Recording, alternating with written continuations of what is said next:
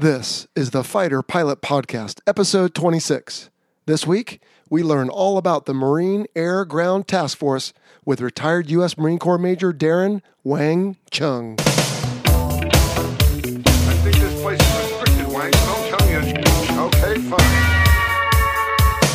Welcome to the Fighter Pilot Podcast, the internet radio show that explores the fascinating world of air combat, the aircraft, the weapon systems, and, most importantly, the people. Now, here's your host, retired U.S. Navy fighter pilot, Vincent Aiello. Hello, everybody. Welcome to the Fighter Pilot Podcast. I am Vincent Aiello, but we need to change that opener, Sunshine, because Oh, who are you? I'm Sunshine Sinclair, the co-host. That's right. So we'll have to get my stepdad Jim to re-record that. But anyway, welcome to episode 26. We're talking the MagTAF. How's it going in your world there, oh dude? yeah, it's going well. I'm excited for this episode. Yeah. So, uh, just about to officially retire. Had the retirement ceremony, and I did have a little spot on TV, as you uh, and the fans may have seen. Yep. And then, uh, how about your world? You just moved, right? Yeah, we're in the new house right now and digging out of boxes. It's crazy. Luckily, it was just down the street. So, in some cases, I actually pushed the barbecue grill over here because I thought it'd be easier than loading it in the back of the, The truck. simple approach. Well That's done. right. So, but once again, I tell you, one nice thing about the military, maybe our listeners don't know, is that they move you, and not military people, but they contract it out. Absolutely. This was my first move without the military. Oh. It was not fun. No, I was going to say uh, of all the moves that I guess I've done uh, since I've been married, so we count that as having a lot of stuff. It's been eight moves, and you're Mm. Right. You can you can pack a lot of junk in there, and the government moves it for free. Yeah, well, but it makes it tough to find a home for everything. So we're trying to purge and get settled into the new place. Appreciate you asking. Otherwise, the uh, podcast is going well. We have, like you said, an interesting episode today, just in time for the Miramar Air Show, which you're going to miss, unfortunately. right? Unfortunately, yep. All right, we'll have to do a better job of planning for next year. But we can get straight into it. Before we do, just a couple quick announcements. So, as everyone knows, we've got Sunshine here helping us out now. He's the man and might even do some episodes of your own or at least some interviews. We'll see how that's going to work out. branch out. on my own. Yes. Yep. Okay. And also, I wanted to announce that we have several new Patreon supporters. Ooh, okay. Yeah. Do tell. Yeah. So we have division leaders Patrick. Patrick. single name only, I guess, like Madonna, but that's what he wanted to be announced as. Uh, then Damien Chevrolet, Damien. Chris Coyle, and Vico Villek. Vico. Very and then nice. we have a new strike lead, Jesus Calderon, who's been emailing Jesus. and communicating with me. Yeah, so he- Fantastic. He, came in at the twenty-five dollar level. I sent him some stickers and a magnet and a thank you card, and so we love our patrons. We do. Thank you very much, gents. Yep, for sure. All right, so we have a longer interview today. Uh, what do you think? Do we have time for some question and answer? Oh, you know what? I say we get right into the topic. Yeah, we probably ought to because we can do maybe a separate question and answer segment. In fact, maybe a Facebook Live session. I'm digging it. Let's do okay. it. Okay. Yep. All right. So listen in. We're going to talk all about the Marine Air Ground Task Force, and it's a longer one. So stay tuned for all of it. But Sunshine and I will be back at the end, and we'll explain a few things and pick it up from there and close it down from there. Sounds like a plan. Hey, kid, I'm Al Czervik. I'm playing with Drew Scott today. This is my guest, Mr. Wang. No offense. Okay, coming to you from Portland, Oregon, the Fighter Pilot Podcast is pleased to welcome retired U.S. Marine Corps Major Darin Chung to the show. Wang, how's it going today? Jello, uh, very happy to be here this bright and early morning. Oh, yeah, for sure. Well, people don't know what time it is, but it is just the crack of 8 a.m., so we'll get through this and hopefully everyone will enjoy what we have to talk about. Well, you know the routine, sir. We like to know a little bit about you before we talk about the subject. So, where are you from? How'd you get involved in the Marine Corps? And what are you doing now? Right. Well, I grew up in the San Francisco Bay Area, just south of uh, San Francisco, actually, and played sports in high school. I loved airplanes from the time I was a little kid. Had some family members that were working for the airlines, airline pilots. A godfather was an airline pilot, and I just had this intrinsic interest in, in airplanes. I didn't know much about the military until I got into about junior high, um, and then I just kind of got hooked. I joined the Civil Air Patrol. As soon as I got a driver's license, I was working at an airport. I was gassing airplanes and just kind of lived at the airport. As soon as I was about 16 years old, I started learning to fly airplanes. I graduated from high school and uh, had hoped to go to uh, a service academy, but just wasn't focused enough to get into a service academy. So I ended up going to a local junior college, continued to work, continued to fly, and then eventually transferred down to Cal Poly in San Luis Obispo.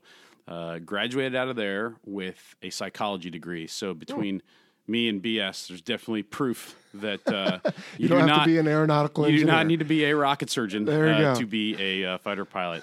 Uh, did the Marine Corps uh, platoon leaders class, and then uh, got commissioned and went to the basic school and then flight school and and uh, you know you already did the, the the bit on Navy flight training, but that's uh, you know how that goes.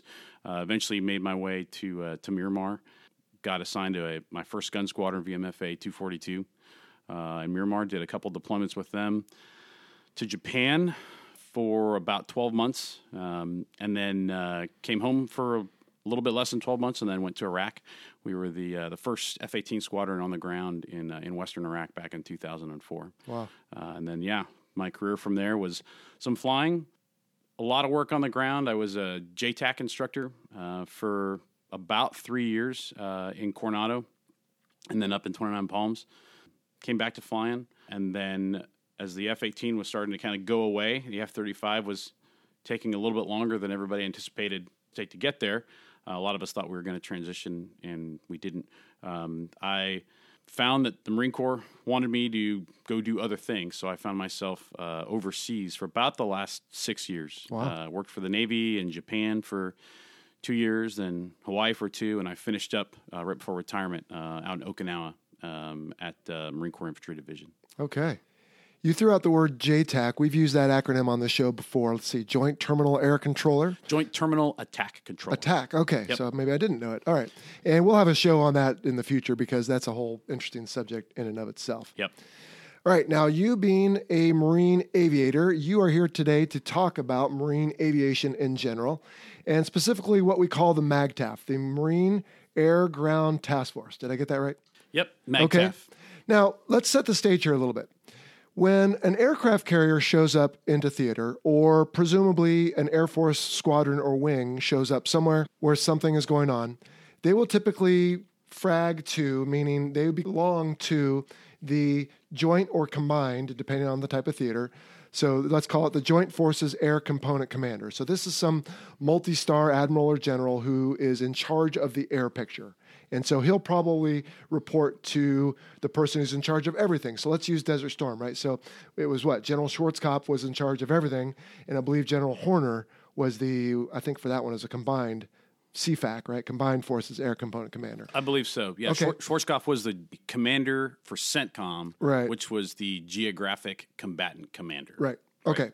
So, and to be fair, some Marine aviation units will, in fact, particularly if they're part of the Air Wing, also belong to the CFAC or JFAC. But in general, Marine aviation is a little bit different because they have their own whole team, if you will. Whereas, you know, the Navy might support the Marines or the soldiers on the ground and the Air Force as well. The Marine Corps is different.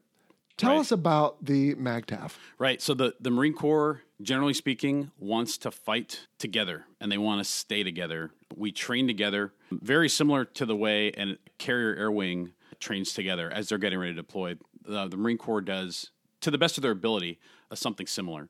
So the, the MAGTAF, the concept was kind of solidified in December 1963 with Marine Corps Doctrinal Pub 1.0. And it sounds kind of generalistic, right? It's the Marine Corps and the National Defense.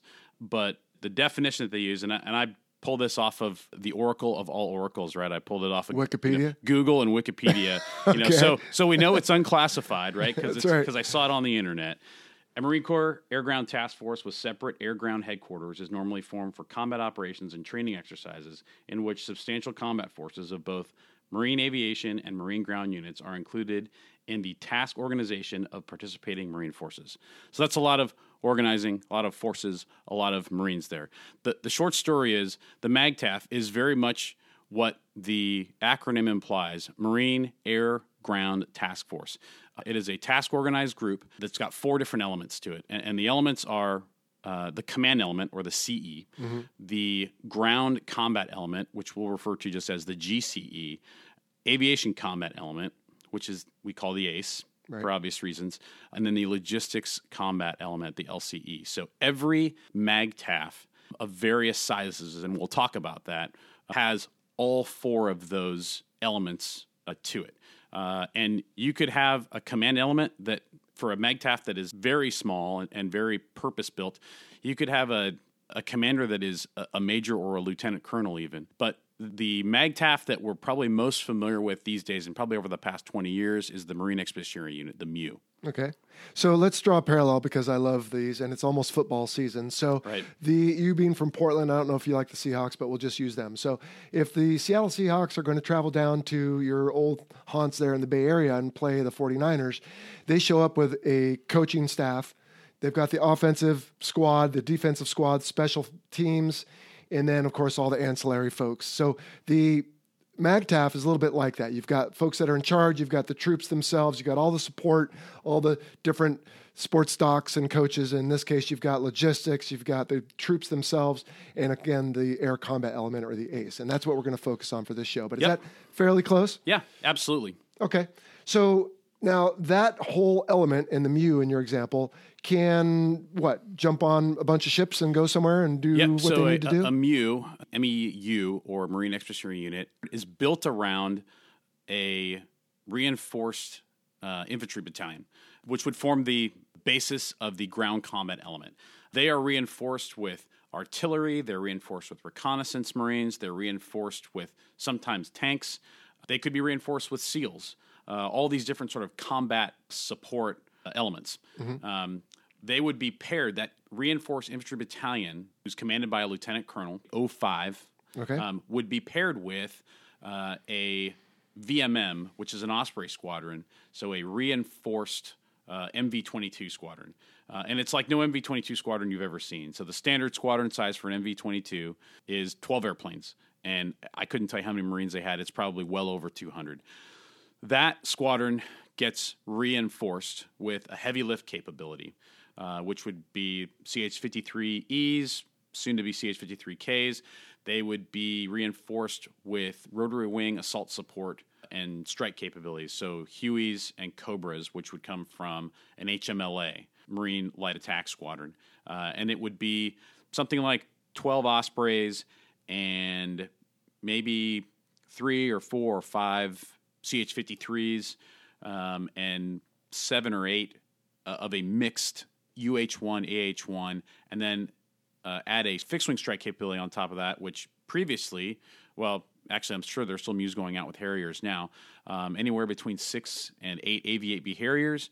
Uh, and now, as the F 35B comes in, um, it's probably a similar mix of you know six or eight F 35Bs.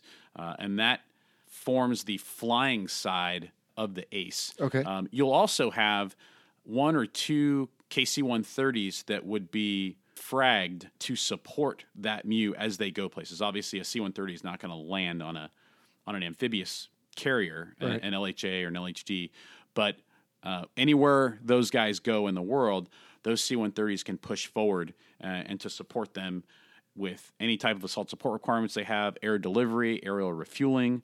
And so it's a pretty capable force for a given period of time. And you would measure that in what the Marine Corps would call, or, or the military calls, days of supply. Like how long can a MEU support itself ashore away from its shipping? Right. Okay. So the core element of the MAGTAF are the guys on the ground slugging it out. They Yep. are the ones that That's are going to be yeah. yep, in the dirt, holding the ground. Everybody else is supporting them. And so you've got this element, this squadron almost, but you call it reinforced. So when I hear the word reinforced, I think of adding plywood to your windows if a you know hurricane's coming. But you're talking about reinforcing with additional elements. So you said they'll come from different squadrons. Is there one squadron then, or one element that's in charge, and then everybody else just kind of they still wear what their squadron patches, but they show up and they belong to them No, they they chop very similar to uh, the way uh, a Navy F-18 squadron or squadrons would chop to an air wing and start Okay. a workup and, and chop to the ship. The MEU squadrons and MEU support squadrons, the whole MEU chops together. Okay. So the the MEU Ace usually brings all their airplanes together for six or eight months. Prior. Sure. But yeah, so it, the the basis of the Ace is this 12 plane MV22 Osprey squadron. So the Osprey squadron stays whole, and then they add Okay. basically detachments from other squadrons, and all those other squadrons will supposedly wear the Oh, okay. VMM whatever number VMM 214 or whatever Sure. patch, and it would say reinforced on there, and it would just be in parentheses the capital letters R E I N. Okay. Interesting. So then the MV22 squadron is the core element because they're the ones moving the Marines, and so everybody else is supporting them. Okay, that makes sense. Right, and then it, the other uh, contributing squadrons will obviously they'll provide pilots. So an, an Osprey pilot is not going to fly an F thirty five or a Cobra. You, those squadrons provide the people, the maintenance support, the airplanes, everything, and all those guys train together so that they know how to work together to support each other across Right. type model series, across missions, because the MEU has a tremendous range of, of missions that uh, they may be called upon to do and are being responsible for.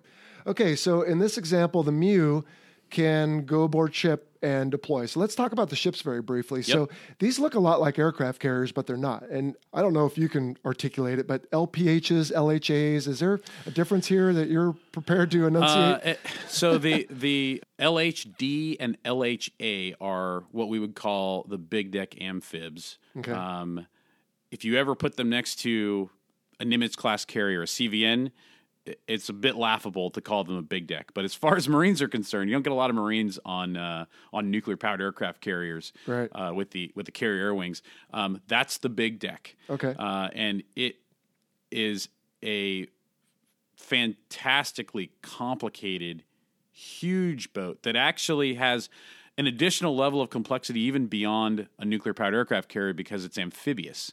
So not only does it have all the flight operation stuff going on up on the flight deck Right. and a hangar deck below the flight deck, Right. but below the the hangar deck there is all of this storage for all this combat equipment uh, trucks and humvees and artillery and uh, light armored vehicles Landing and craft. you name it Yep. well and then below that even you have the well deck where the the back of the ship opens up drops a ramp down into the water and then they put ballast in the back of the ship so that the, the ship sinks in the water they fill up that a little bit. they they fill up that yeah, just a little bit, an appropriate amount. That's right. Um, so that they can fill the well deck up, and you can have LCACs or uh, hovercraft in there that can carry a tremendous amount of stuff and people. Wow. Or LCUs or LCM. I don't think we use LCMs anymore. I think it's all LCUs.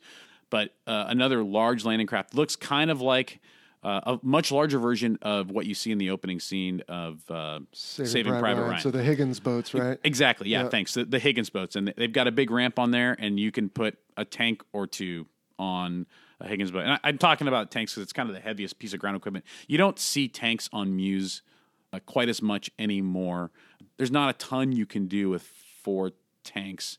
But you're talking like full up M1A1 type battle. Oh yeah, Tanks, like Abrams. 68 or 70 tons. Wow. uh, yeah. So those things are heavy and they're hard to get The- around. the- yeah, they are. So the center point of the the MEU command element is going to be on the big deck amphib, and the reason for that is because the big deck amphib runs the entire. The old term I think was amphibious ready group.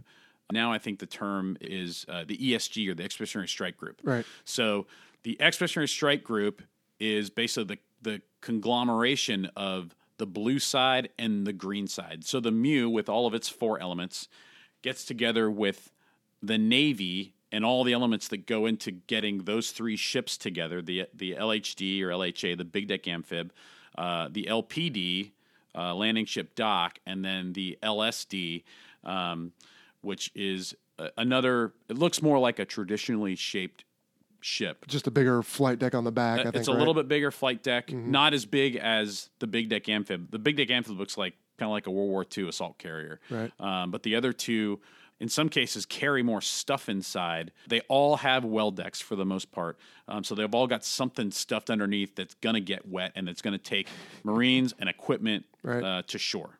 So these ships pull up, and theoretically, like you know, a beehive that's getting disturbed. You guys come in from the air, from the sea, and you Exactly. can go ashore. And of course, anyone who's familiar with naval history can tell you that you guys have done that and done it well all over the Pacific in World War II and even in Europe. Now, are you guys the ones driving these ships? Are these Marine Corps ships?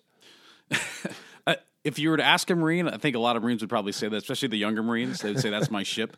But if you walk around, you know, especially like in the hangar deck or anywhere near the gym, you know, there's in the gym there's green hours and there's blue hours, you know, Okay. and, and sometimes you don't want the uh, the young Marines and the young sailors getting together all the time as much as they might be able to. Sure. So you kind of keep them separate. But no, I mean th- they are they're Navy ships. Um, they- they're L class ships. Every every one of the designators starts with an L, uh, and that's to let you know that it is amphibious in nature. And the Navy actually calls it the Gator Navy. Um, Or you know, it's not the brown water Navy, but it's it's the Gator Navy. It's all the ships that are not quite like all the other ships. Well, uh, let's see. What movie was it? Uh, a Few Good Men, where uh, I think Tom Cruise's character is squaring off with a Marine character, and he asks if he doesn't like him or something. He says, "No, I love you, Navy fellas. You always give us a ride wherever we need to go." Right- right, yeah. And so that's the point, right? So you put the Navy and the Marine Corps together, and sure, there's going to be some little, you know, trivial rivalries, but for the most part, we become a team. We get you guys where you need to go. And correct me if I'm wrong. There's some things that the Navy provides the Marine Corps that the Marine Corps does not provide for itself. And I'm thinking specifically here, corpsmen, and I think some of the religious folks. Uh, why is that? Yeah. So um, I mentioned uh, that I didn't do very well in school. I, I certainly didn't do well enough to become a doctor. Uh, there are a lot of Marines that are very, very intelligent, but right, the Marine Corps, as being part of the Department of the Navy, we get a lot of support. I mean, absolutely required support from the Navy. We didn't start off as being a separate service, and we're kind of going in that direction. But the Navy provides the Medical Service Corps, uh, they provide chaplains, they provide an aviation infrastructure, high level infrastructure that allows the Marine Corps to have airplanes and to, and to maintain those airplanes. Without NavAir, there would be no marine aviation. Uh, as much as we try to design a whole bunch of our own airplanes from scratch and come up with, with these crazy ideas for airplanes that take off vertically and airplanes that look like helicopters, but it's an airplane, but it might be helicopter. you, you know, th- there's a structure above the Marine Corps that is just massive and absolutely required to sort of support all the Marine Corps' kind of crazy pipe dreams. And NAVAIR in particular, since we're talking aviation, is, is one that is really allowed to enable the Marine Corps uh, to do all the cool things that we've been able to do with aviation kind of from the time we started. Oh yeah. Well, and it's absolutely required because you guys have, I would argue, such a specialized focus, which is let's show up, let's storm the beach, let's do everything we got to do. We really can't. I don't want to say be bothered by these other things, but it takes a long tail to get that dog to uh, be able to hunt because there's so much required.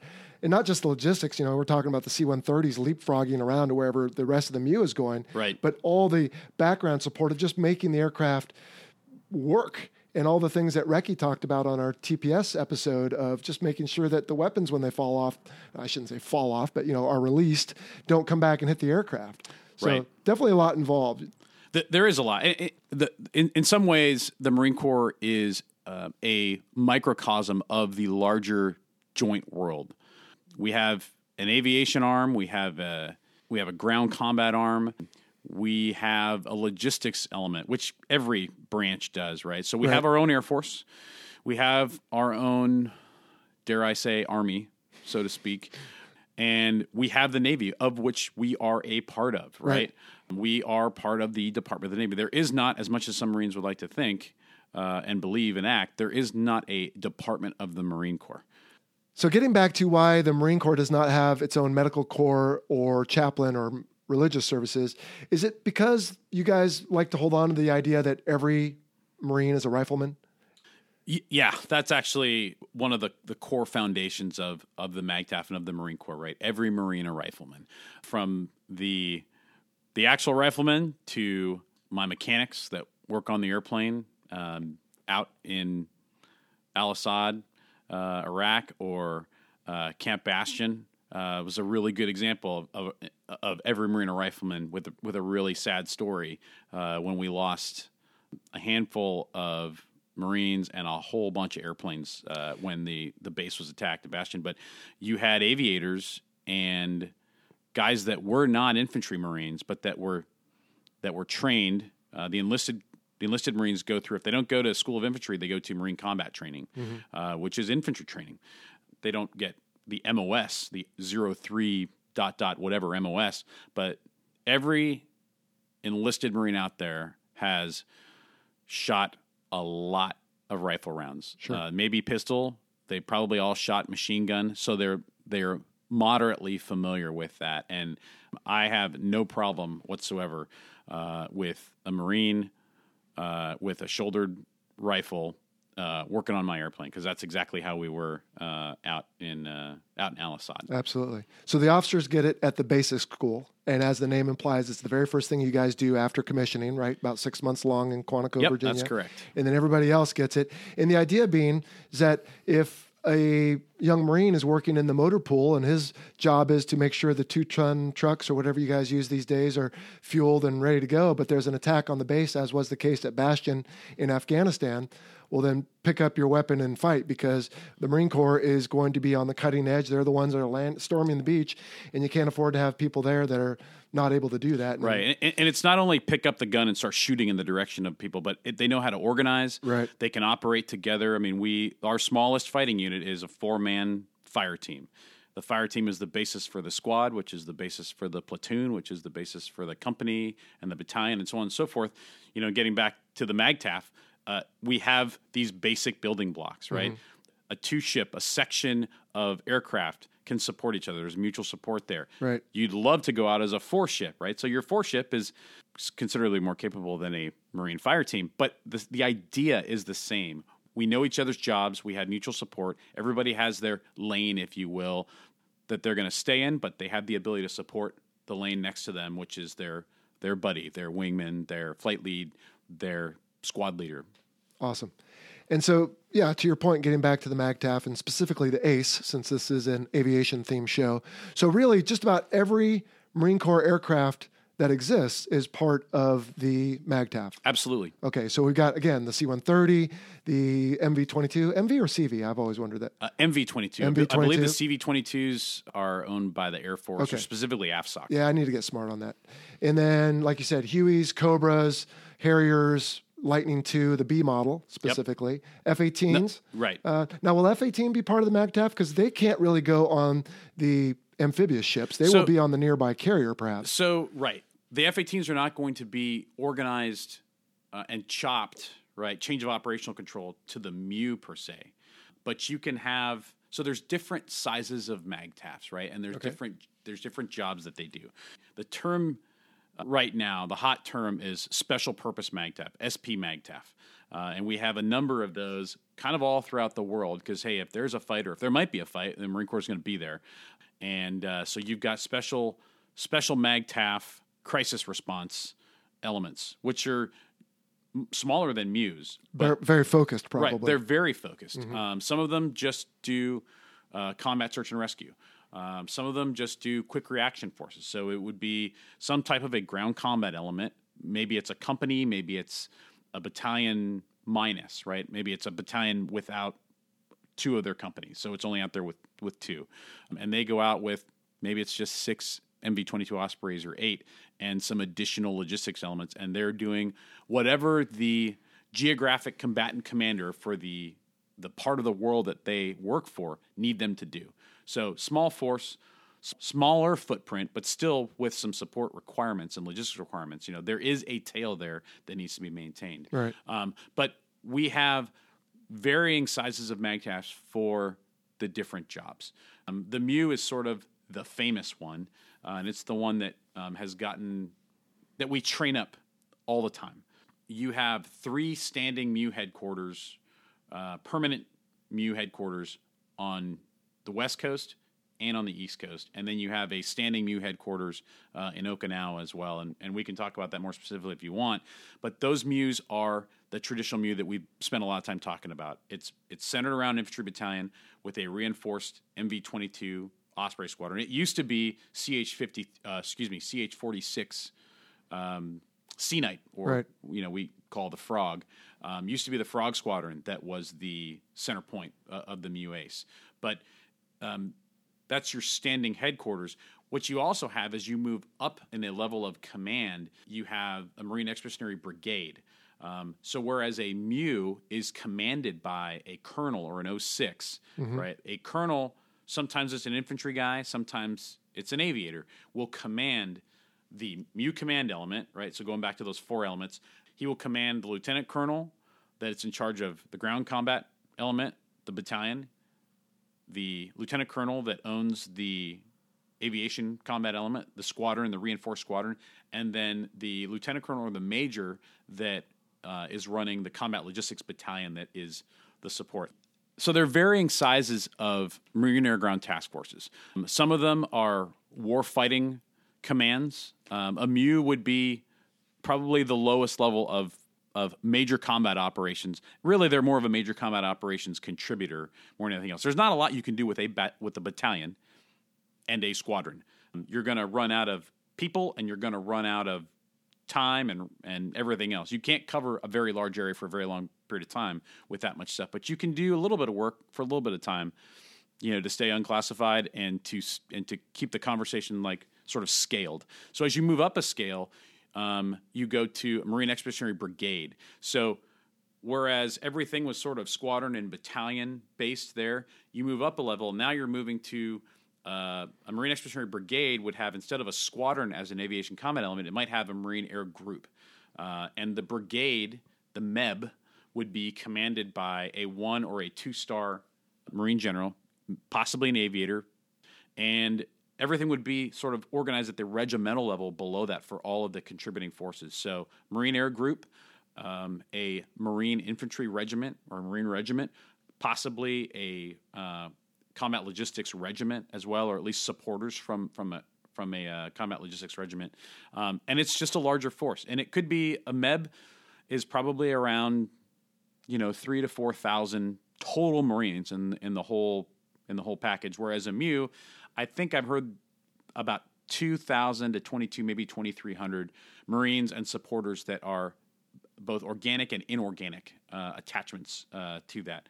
Above the MEB, you have the MEF, the Marine Expeditionary Force. Um, they also have a significant combat uh, capability. In some cases, the MEFs are more force providers to those folks who, those commands who use Marine squadrons or Marine regiments or Marine groups in different places. So you've got three MEFs. You have one in Camp Pendleton, that's one MEF.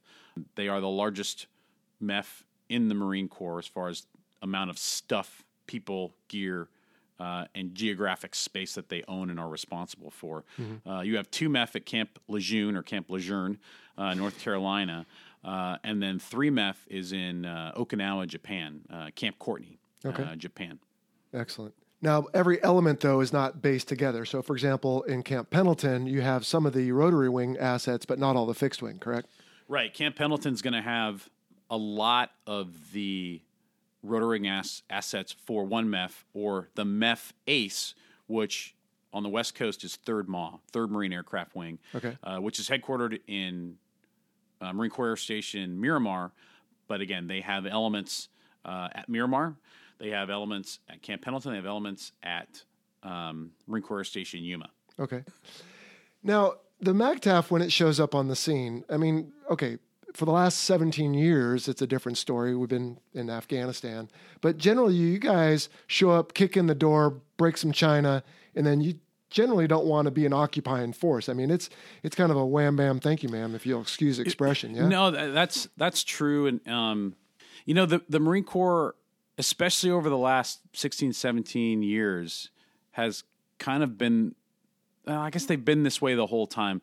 Uh, if there's a fight, we want to be there, and in any capacity that that we can be. So if we've got to play a second land army role uh, and own battle space, then that's what we'll do. And those are obviously decisions that are made at the general and ambassador level. Right. But the Marine Corps is going to fight for battle space, and that's a that's a kind of a term that's probably come about and maybe become more formalized while you and I have been in the the military. Um, battle space is everything to a commander. Um, you want to own the ground and you want to own the air over it, and if you can, and ground commanders very rarely own any air. Like they may own up to 100 or 200 or maybe 300 feet in certain areas for certain times because they are flying uh, these little backpack um, unmanned aerial systems. Um, and they want to try to deconflict from the aviation. But if a MAGTF commander comes in that has an aviation combat element and his command element has aviation planners, because by definition, the command element would have to in order to sort of incorporate all those different parts and pieces together.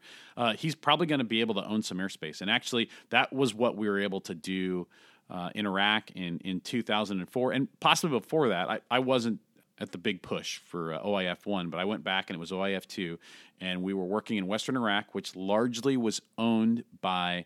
Uh, I think it was one MEF, so the First Marine Expeditionary Force forward. They brought the a, a large mass of Marines came from Camp Pendleton to run the one MEF area of operations, which was basically um, the the Sunni Triangle and, and and most of Western Iraq, and and that was focused mainly uh, around Fallujah, and then west, northwest, and southwest of Fallujah, past Ramadi out to uh, the Syrian border. And when you have the ability to own the ground and the airspace, then you can do some pretty cool things because we're all on the same sheet of music. Right. Um, when we went to Iraq as a squadron in 2004, we didn't do training with the MEF for, you know, with 30,000 other Marines at, at, Camp Pendleton. But we did do uh, a program uh, at MAWTS 1 in Yuma called, uh, I think it was called Desert Talon. And that was a workup that was about three or four weeks um, to get us within the mindset of what we had to do and how we had to do it working in Iraq. We knew we were going to Al Asad. We knew Ramadi was about 70 miles away and Fallujah was about 90 or 100 miles away. We were going to support Marines on the ground there. Some of those Marines that were on the ground there uh, out in Iraq were actually at uh, Desert Talon with us. We're, we're out in Yuma with us. And we did things that we'd never done before, like escorting uh, logistics convoys um, and supporting logistics convoys that came into contact. Uh, and we would support them not just with eyes looking down, but if they needed uh, strike, if they needed kinetic strike capabilities, we could do that uh, in a fixed wing aircraft. I will tell you, it's probably easier to do in a helicopter. And we work with helicopters too. So we work the integration piece of there's guys on the ground, there are guys, there are friendly guys. There's folks out there that are not friendly, but not unfriendly. And then there are unfriendly. There are hostiles out there that we've got to find, you know, have more or less declared, and then working close air support with a Joint Terminal Attack Controller, um, we can go and uh, service targets. We can keep the Marines safe. At the end of the day, everything that I'm doing in an airplane is about keeping the Marines on the ground safe, keeping the soldiers on the ground Right. safe, whoever I'm working over.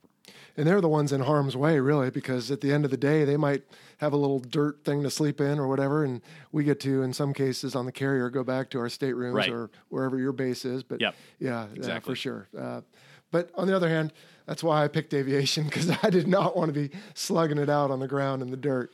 But now, every year you mentioned Miramar earlier. That's the big Marine Corps air station in San Diego. Every year they have an air show, usually around the end of September, and they have a MAGTF demonstration. Now, I'm guessing not every strike is going to be the same. And of course, for the sake of demonstrating to the hundreds of thousands of spectators they get, they have to do it a certain way. But is, is there sort of a generic response that the MAGTF has, or is it tailored, I'm guessing, to each situation? And, and what might a MAGTF assault, if you will, look like? Or what does it look like, at least at the air show? Yeah, the the MAGTF demo, as I remember it, having not been to, to Miramar uh, in a few years, but I remember the first one I saw was actually at um, Marine Corps Station El Toro, uh, and they have as much of the elements of the MAGTF that we've been talking about present and sort of showcased, if you Right. will. And uh, it's funny that it actually ends with uh, a little bit of a parade uh, past the bleachers, where just thousands and thousands of spectators are watching. And you know, the infantry marines don't get a high five. They don't. They don't really. They don't get a lot of movies made about them, um, and they don't see the general public a lot. The general public does not see what Marines, or for that matter, soldiers as well, do Right. for their jobs. And the MAGTF demo is a really cool way to sort of show that. So the MAGTF demo that I remember from gosh, probably ten years ago, and it's it's changed a little bit. It, it got anemic for a little while because we were actually in combat and we were using airplanes and we were working our airplanes over, so we had less participants uh, playing in the MAGTF demo. I think it's getting better now. I think they're bringing. You're going to probably see some new airplanes. You're probably going to see the F 35B, maybe the F 35C. Um, they're going to integrate all this stuff into this scenario that I, I doubt the same narrator for Miramar is doing it now that did it 10 or 15 or 20 years ago when I first saw it. But it was phenomenal. It was one of the, like, it was one of those things that said, wow, Yeah. just proud to be an American. Holy cow, we can do all this. As far as the situation and the geography, it's done for show. It's a stage, right? Sure. The, the runways and the grass between the runways that we light on fire and blow up for a MAGTF demo. Um, it's a stage. It's not a tactical environment. Things have to be uh, sort of flowed and directed Mm-hmm. uh, to adhere to FAA rules for the air show. Sure. Adhere to all the other airspace around, you know, for the sake of Miramar. Um, so we do have some places for airplanes to hold. We have uh, fixed wing airplanes that hold off at a distance. We have C 130s, uh, MV 22 Ospreys. Almost certain they're going to have a CH 53, if not two or three or four of them, pick up uh, an M triple seven um, 155 millimeter artillery piece and fly it around. And, Right. and actually, the Osprey can can lift uh, can lift a a triple seven as well. Um, but you'll see the scenario start out as uh, uh, we're offshore of a distant country and we're going to um, I don't know one of the things that the MEUs used to do back many years ago are still capable is a non-combatant evacuation operation or NEO, Right. right? We're going to go rescue the embassy. Well, you you don't show up with all your stuff right off the bat. You know, the reality is probably some SEALs go in ahead of time. You know, well, we have a reconnaissance capability uh, ourselves in the Marine Corps, and, and they jump out of airplanes and they parachute and they SPIE rig right, hanging underneath a helicopter um, on a rope. Uh, they are inserted in some form or fashion to put eyes on the ground. Sure. Um, and those guys would be able to build an intelligence picture for us, um, and then be the the absolute pointy end of the spear um, that everybody else follows behind.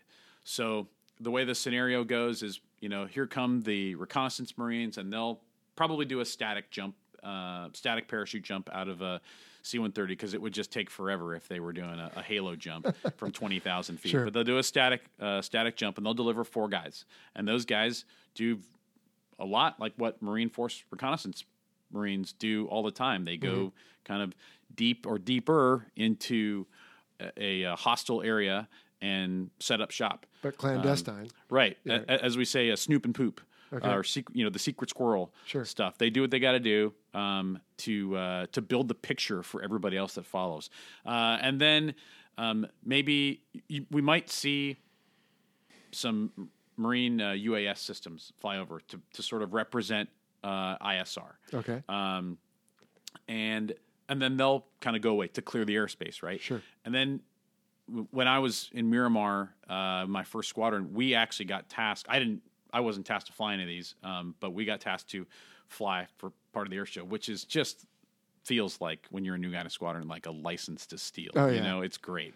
Um, Low, fast, and loud. Right. Oh, yeah. But uh, we had uh, F 18Ds. I was in a two seat squadron, and we had a, a, a capability in the nose uh, called ATARS. It's just a, it's a reconnaissance pod, uh, but it, it does some radar stuff and it does some electro optical visual stuff. Um, and we would say, okay, we're going to go and we're going to conduct a reconnaissance pass or a recce pass. And it's usually low and it's usually fast.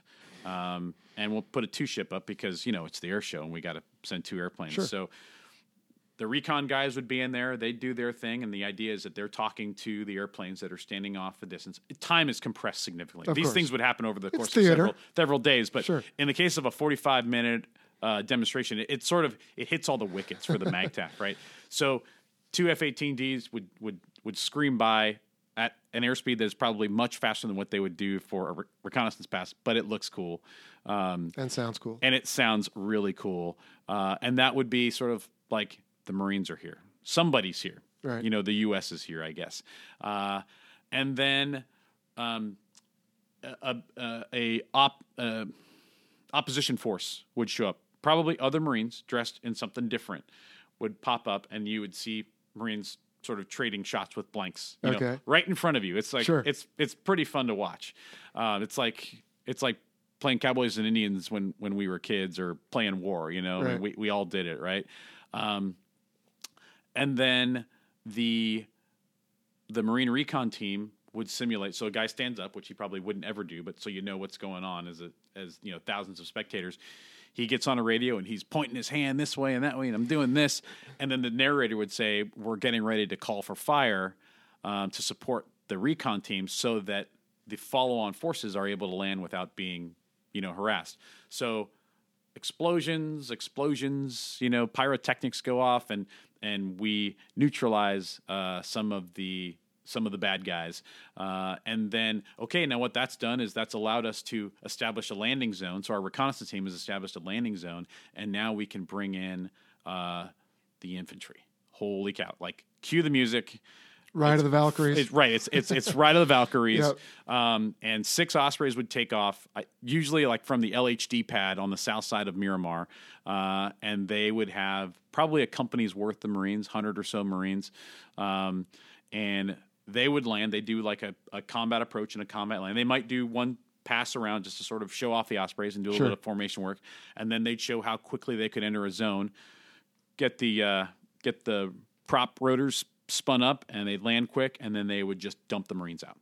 Um, somewhere off you know stage uh, stage right uh, you might have a company of marines that are in uh, amtracs or amphibious tractors right? Those would be the the things that those those tank looking things that come out the back of a uh, of an amphibious ship and by the grace of god somehow float 16 tons or 20 tons, Yeah, whatever it is, Yeah. right? With with about a squad's worth of Marines in, you know, there's obviously no beach by Miramar, but uh, they would simulate coming ashore, and then you would have these Amtracs coming ashore. Mm-hmm. Next, you'd have the Ospreys who just dropped off the Marines. The Grunts would go back. They're hooking up artillery, and then they're bringing triple sevens around, putting them behind the Marines, um, and with the gun teams that are there, and they're going to go through and, and do a demonstration as well of, of showing fire and maneuver and and traditional, very traditional Marine fire support, uh, indirect fire support. Um, and then now that you've got the company on the ground, you probably have a forward air controller or a JTAC. And now we can really bring, you know, uh, as the Marine Corps says, you know, puts the enemy in the horns of a dilemma, right? Move this way, and my, my ground guys are going to shoot you with direct fire. Move that way, and my artillery guys are going to get you with indirect fire. Move over there out of the range of artillery, and my air wing's going to come get you with Cobras and Hueys and F 18s and F 35s and Harriers and you name it. And oh, by the way, if the F 18s and all the fixed wing uh, they start to run out of gas, here comes a KC 130, and they would do a demonstration of a KC 130, uh, you know, refueling. They would join up. They wouldn't actually do a plug, but they'd join up uh, in uh, right in it. pre-contact and and fly behind the the C 130 and do a pass or two there. Um, and it would that just kind of how it would go. Um, and then the scenario would kind of back down. All of our uh, all of our adversary operational, excuse me, all of our opposition forces would would die a glorious death. Of course. uh, in, uh, in in air quotes combat uh, for the crowd.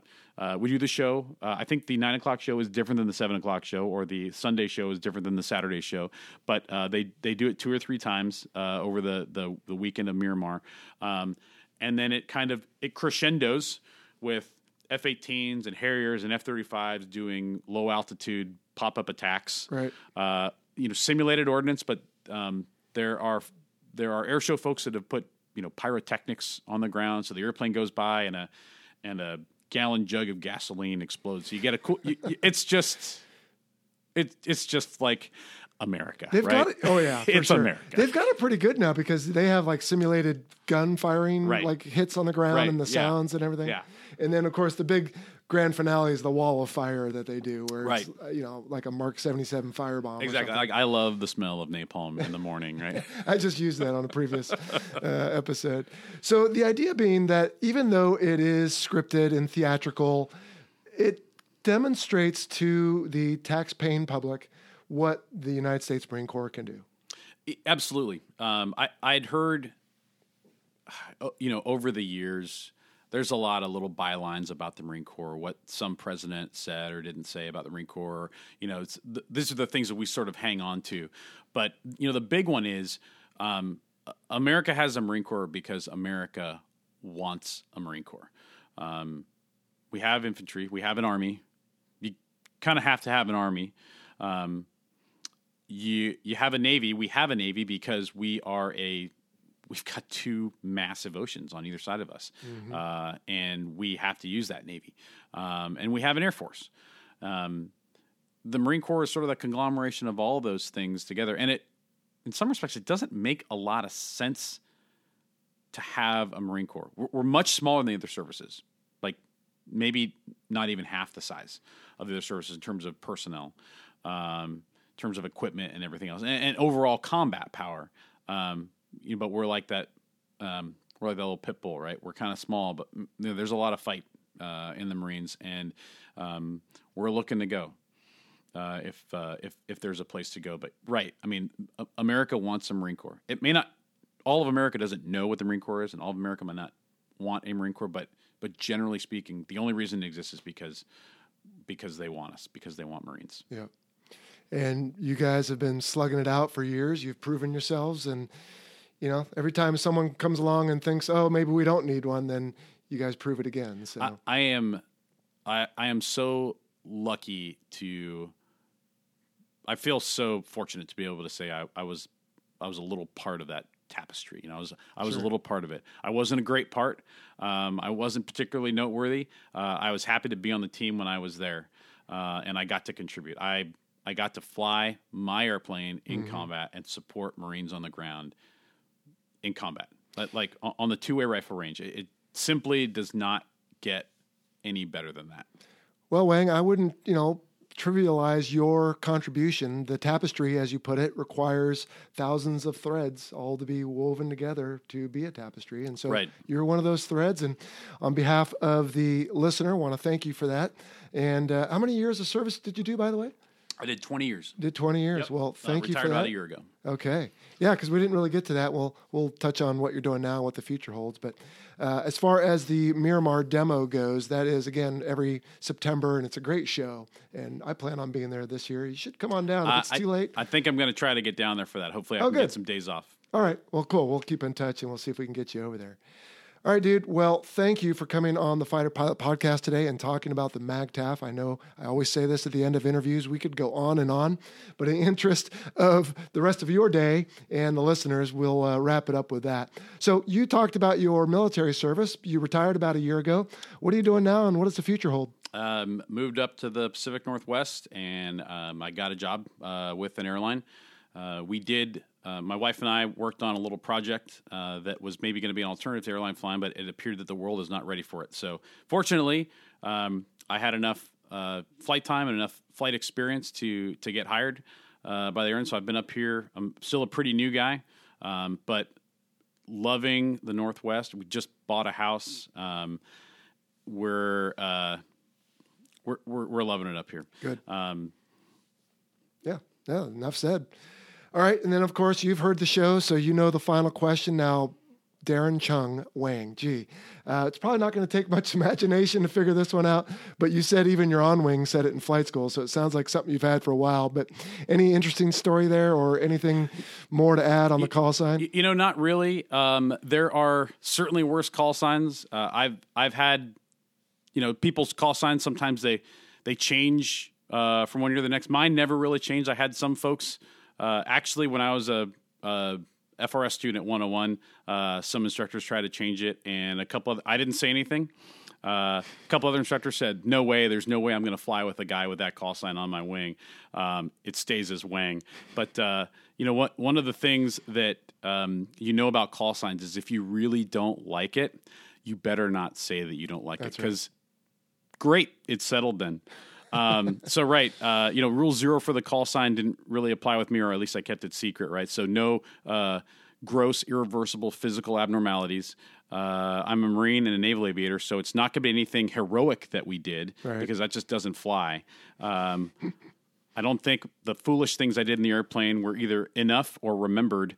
Uh, well enough to give me a call sign for that. So we go to I think it's rule three or four, right? Which is we'll just play with your you know a, a play on your name if, right. if if something makes sense. So right, uh, I was a uh, a flight student uh, actually prior to starting API. So even before ground school for the T thirty four, uh, I had a pretty long pool that I was in waiting to start training, and uh, a friend of mine uh, who was uh, at 101 as a student said, "Hey, you should come out to El Toro, stash here. You might get an F-18 ride. You know, who knows? It'd be good. It'll be good to be back in California, anyways." So uh, I did that. I came out for what I thought was going to be a month, um, and it turned out I was stashed at 101 for six months, uh, and actually. You know, helped move the squadron from from El Toro to Miramar. But uh, where the call sign came from, um, I, I worked in the training shop, and any chance I got, I would go steal time in the F 18 simulator. And usually it was at night. Um, they stayed open till nine or 10 o'clock, and usually the squadron was done with it in the afternoon. And then you just have uh, student pilots going there to get extra sim time if they could. So I was usually the very last guy closing the sim down. And uh, I was in there, you know, playing around. I didn't know how to fly a F 18, um, but I knew enough. Um, and uh, I heard somebody come over the the ICS and he said, "Hey, who's in there?" And it was one of the instructors that I'd worked for in the training shop. And I said, "Hey, sir, it's uh it's Lieutenant Chung." And he said, "Chung? You mean like Wang Chung?" And I said, uh, "Yes, sir. Yeah, it's Lieutenant Chung." And he's like, "Nope, it's Wang." I said, "Do you need me to get out?" And he said, "No, Wang, you're good. Uh, go ahead, stay in there, and uh, I'll just see you tomorrow morning. Uh, you know, have a good time." And you know, the call sign uh, had been said three times. Uh, so it has been said. So it shall be. There you go. Uh, and it kind of just stuck, uh, and it worked. And I, I didn't fight that one very much. Yeah, well, it's a no-brainer. So uh, thanks to Caddyshack as well. I think uh, everyone likes the name Wang and Wang Chung, the song too. So I, I'm a yeah. child of the '80s. There you Uh, go. Everybody have fun tonight. Well, on that note, dude, thanks for your service. Thanks for coming early this morning to talk about the Marine Air Ground Task Force, the MAGTF. Hopefully, everyone will get a chance to see it demonstrated if they ever have a chance to go see the Miramar Air Show. And unless you got any parting shots, I think we can wrap it up and get out of here. I'm great. Thanks for having me, Joe. Appreciate it. All right, see ya. Hey, Wang, what's with the pictures? It's a parking lot. Come on, will you? All right, phew, that was a long one. That was, but man, very good. Yeah, what stuck out to you? Uh, a couple things. Firstly, I guess some some acronyms we should probably cover that didn't get covered. Yeah, one was MOS. What is that? Yeah, military occupation or occupational specialty. I've seen both uh, instances, if you will, and that's going to be a code that basically traditionally four alphanumeric four digits that'll tell you what you do, your specialty or skill set in the service. So, using as I love to analogies, or in this case, an example from the movie Full Metal Jacket, graduation day. The gunny's got everybody circled around and he's yelling out numbers and telling their names and where they're going. Is that that was their Exactly MOS? right, So that one guy got so, uh, Joker twenty three ninety or whatever. Yeah, uh, combat, whatever. Anyway, I probably Yeah, should have researched I this first. I remember but- the Army one of 0311, which is an infantry 03, and then I think rifleman is 11, so 0311. Okay. But yeah, I, want to say, I want to say the gunny was saying, "Oh, 300 infantry," because I remember thinking, "Boy, they have to get up early." And then someone explained to me that's a No, MOS. not a time, it's a That's right. Okay. Yeah. So yes, it is a job specialty for, in this case, the enlisted Marines. And then Halo, he threw that out at the end. That's end. right. Uh, I think that's high altitude, low opening. So if you jump out of an airplane at 25,000 feet, but you Mm-hmm. don't open your parachute till a couple thousand feet, Exactly. that would be a Halo. That would be right. absolutely right. Yeah. Cool. So we can maybe have a show on all that stuff someday because there's reasons you may want to do that, or you may have a HAHO, and we Ah. could talk about that sometime because then the winds can blow you in uh, to wherever you might be going. Hmm. All right.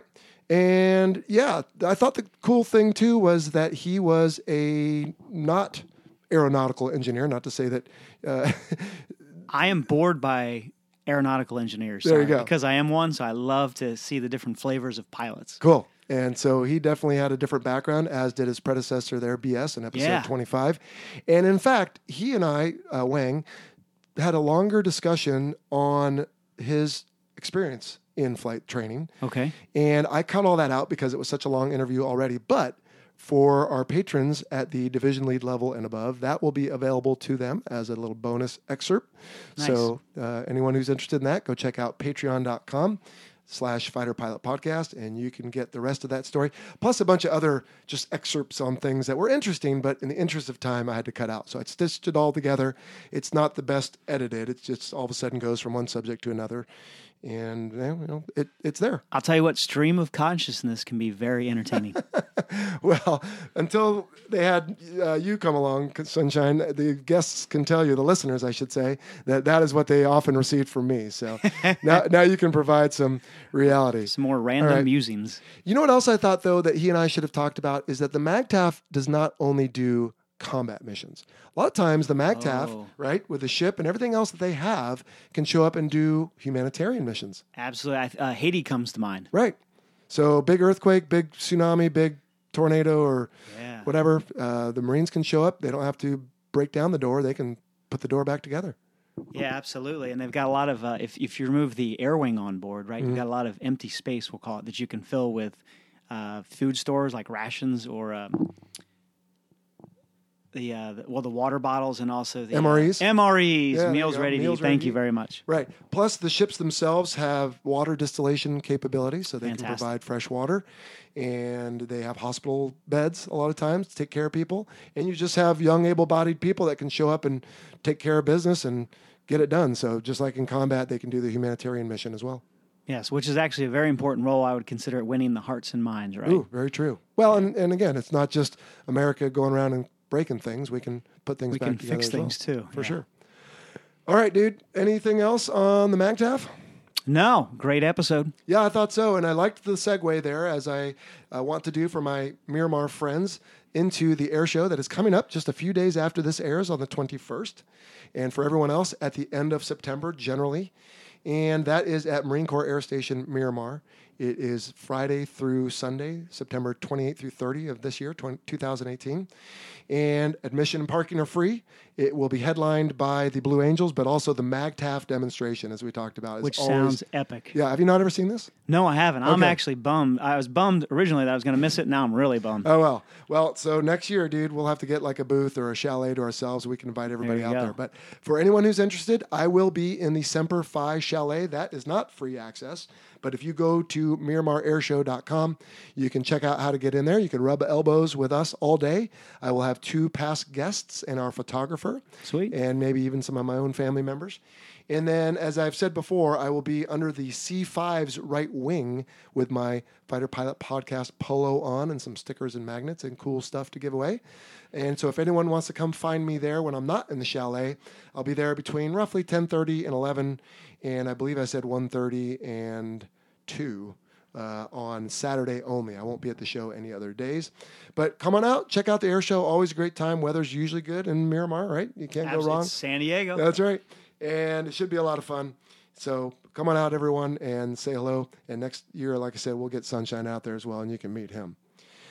All right. Well, I think unless you got any parting shots there, Sunshine, that's going to do it for this episode. no, another great episode in the books. Okay. Well, let me remind everyone the views expressed in this presentation are the personal views of the hosts, now plural, Ah, thank you. and our Thanks, guest. Mav. Yeah, that's right. and do not necessarily represent the position of the Department of Defense or its components. So that'll do it for this episode. Tune back in in 10 or 11 days. We'll have another exciting topic ready for you. But until then, what do we say? Let's get out of here. All righty. See ya.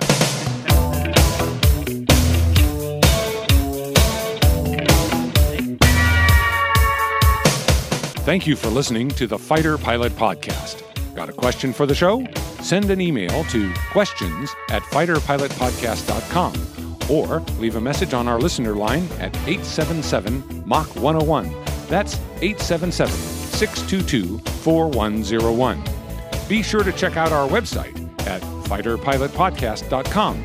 You can also find us on all the usual social media platforms Facebook, Instagram, Twitter, and YouTube. For exclusive Fighter Pilot Podcast content and to help support the show, visit our Patreon page. Please like, follow, and share us with your network. And if you have a moment to leave us a rating or a review on iTunes, we would greatly appreciate it.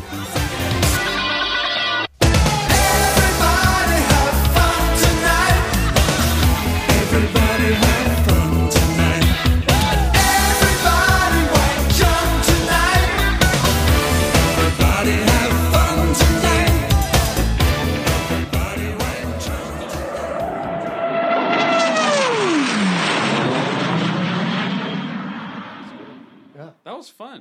Thanks. Yeah, that's good stuff. Hope I hope it I hope it edits well.